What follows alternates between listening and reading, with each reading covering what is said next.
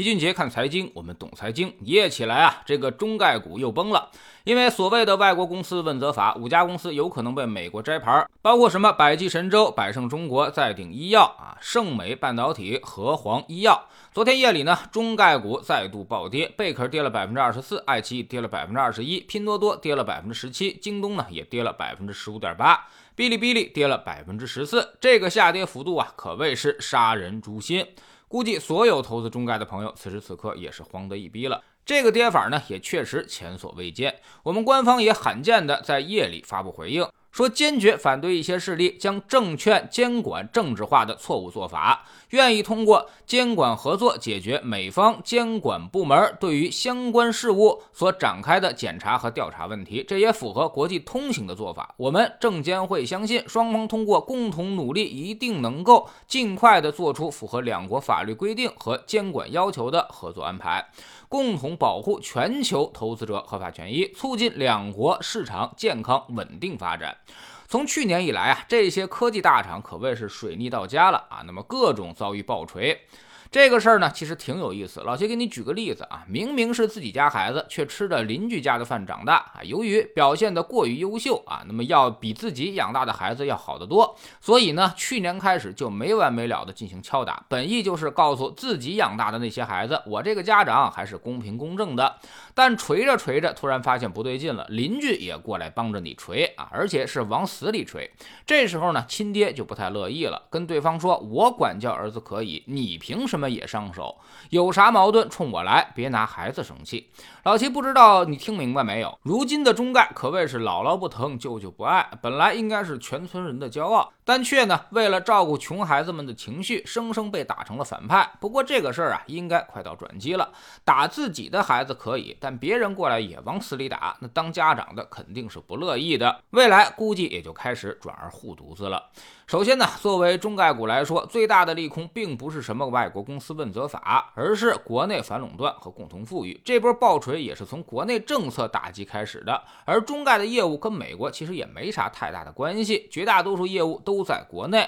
只要国内的营商环境恢复起来，他们赚钱能力其实是明显很强的。其次呢，就是股票跟原油它是不一样的啊，原油不会升息，它是交易性资产，即便跌到三十美元以下，原油照样它能涨起来。那么股票就更不用说了。虽然绝大多数投资者都在关注那个价格，但其实呢，投资投的就是未来的现金流生产能力。比如某公司啊，它已经总资产增长了十七倍，营收能力增长了十四倍，净利润增长了七倍，经营现金流量增长了八倍，但是股价却相对于之前跌去了百分之二十。你说这个搞不搞笑呢？现在你买这个公司啊，其实也用不了十年，它的盈利就能把你的本金都给收回来啊。举个例子，一个房子一年租金十万块钱，卖给你一百万，你说值不值呢？哎，估计很多人睡着都能笑醒喽。现实中啊，租金十万的房子，五百万都有人去抢着买，但是为啥放到股票上就慌得一逼了呢？哎，有人说他现在正在暴跌呀，你不理它不就完了吗？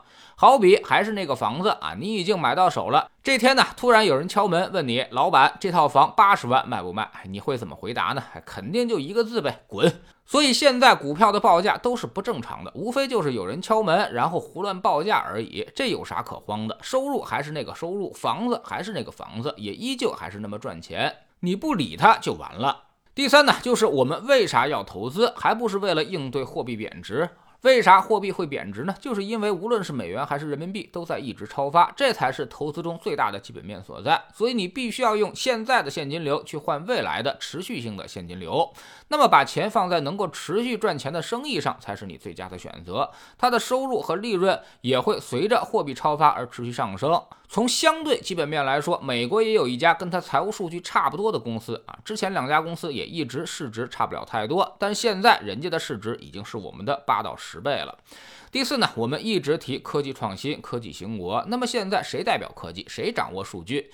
谁是国内最大的云计算企业？谁又掌握着最大的人工智能和算法推荐的应用场景？最基础的，现在全国灵活就业就两亿人。这两亿人几乎都指着这几家平台公司活着吧，所以这几家公司其实才是国之重器。他们虽然不生产制造，却创造着大把的就业，促进着社会的消费。他们要出问题，后果将不可想象。自己动手教训孩子是有轻重的，但是别人一上来就往死里打，那家长立场肯定会立马就改变啊！我们只要自己不再去做空了。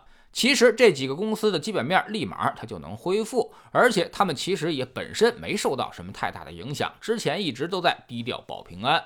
第五，至于退市，之前我们也讲了，即便真的退市，也是私有化退市，这么低的价格，它现在是很难私有化的。那很多人不愿意交出股权，美国人也不傻，让你低于发行价退市，那美国的投资者不就成了最大的冤大头了吗？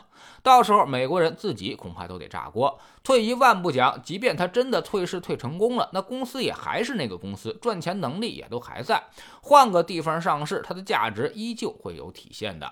所以老齐依旧十分看好中概啊！现在内外混合双打的局面，让我们可谓是有一个千载难逢的低位减筹码的机会。换句话说，能十倍买 AT 两家头部公司，那么以后谁还去搞创投呢？创投没有了，科技还怎么振兴？所以这一切已经快到极限了。所以这时候啊，最好的办法就是不听不看，省得闹心啊！心中有价值，你才能持股不慌张。段永平说的很好，股票下跌，你不断的买，你就是在投资；而一看看到股票下跌，你就想卖了，那就是在投机。所以，投资还是投机，决定了你此时的心态，更影响你此时的心情。在知识星球迅捷的粉丝群里面，对于中概呢，我们之前给了一个重要的判断：三到五年创新高，我们是很有信心的。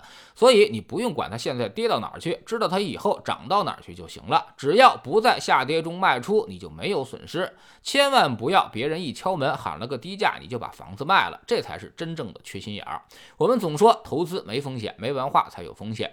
学点投资的真本事，从下载知识星球找齐俊杰的粉丝群开始。新进来的朋友可以先看《星球置顶三》，我们之前讲过。的重要内容和几个风险低但收益很高的资产配置方案都在这里面。在知识星球老七的读书圈里，我们正在讲伟大的中国工业革命。我们昨天说到了，为什么很多国家都掉入到了中等收入陷阱，而我们不会，就是因为我们的工业化路径是先创造场景，后创造需求，然后呢才全面激发的啊。所以，我们已经找到了正确的发展路径。那波动只是一个小的插曲，增长才是永恒的趋势。现在加入知识星球，找老七的读书圈，每天十分钟语音，一年为您带来五十本财经类书籍的精读和精讲。之前讲过的二百二十九本书，全都可以在置顶二找到快速链接，方便您的收听收看。读书圈是投资的内功啊，粉丝群学的是招式。不读书，你学再多招式，你也很难融会贯通。苹果用户请到齐俊杰看财经的同名公众号，扫描二维码加入。三天之内不满意，可以在星期 P P 右上角自己全额退款。喜马拉雅的小伙伴可以在 APP 顶部搜索栏直接搜索齐俊杰的投资书友会，老齐每天讲的市场策略和组合配置，以及讲过的书都在这里面。读万卷书，行万里路，让自己获得提升的同时，也可以产生源源不断的投资收益。欢迎过来体验一下，给自己一个改变人生的机会。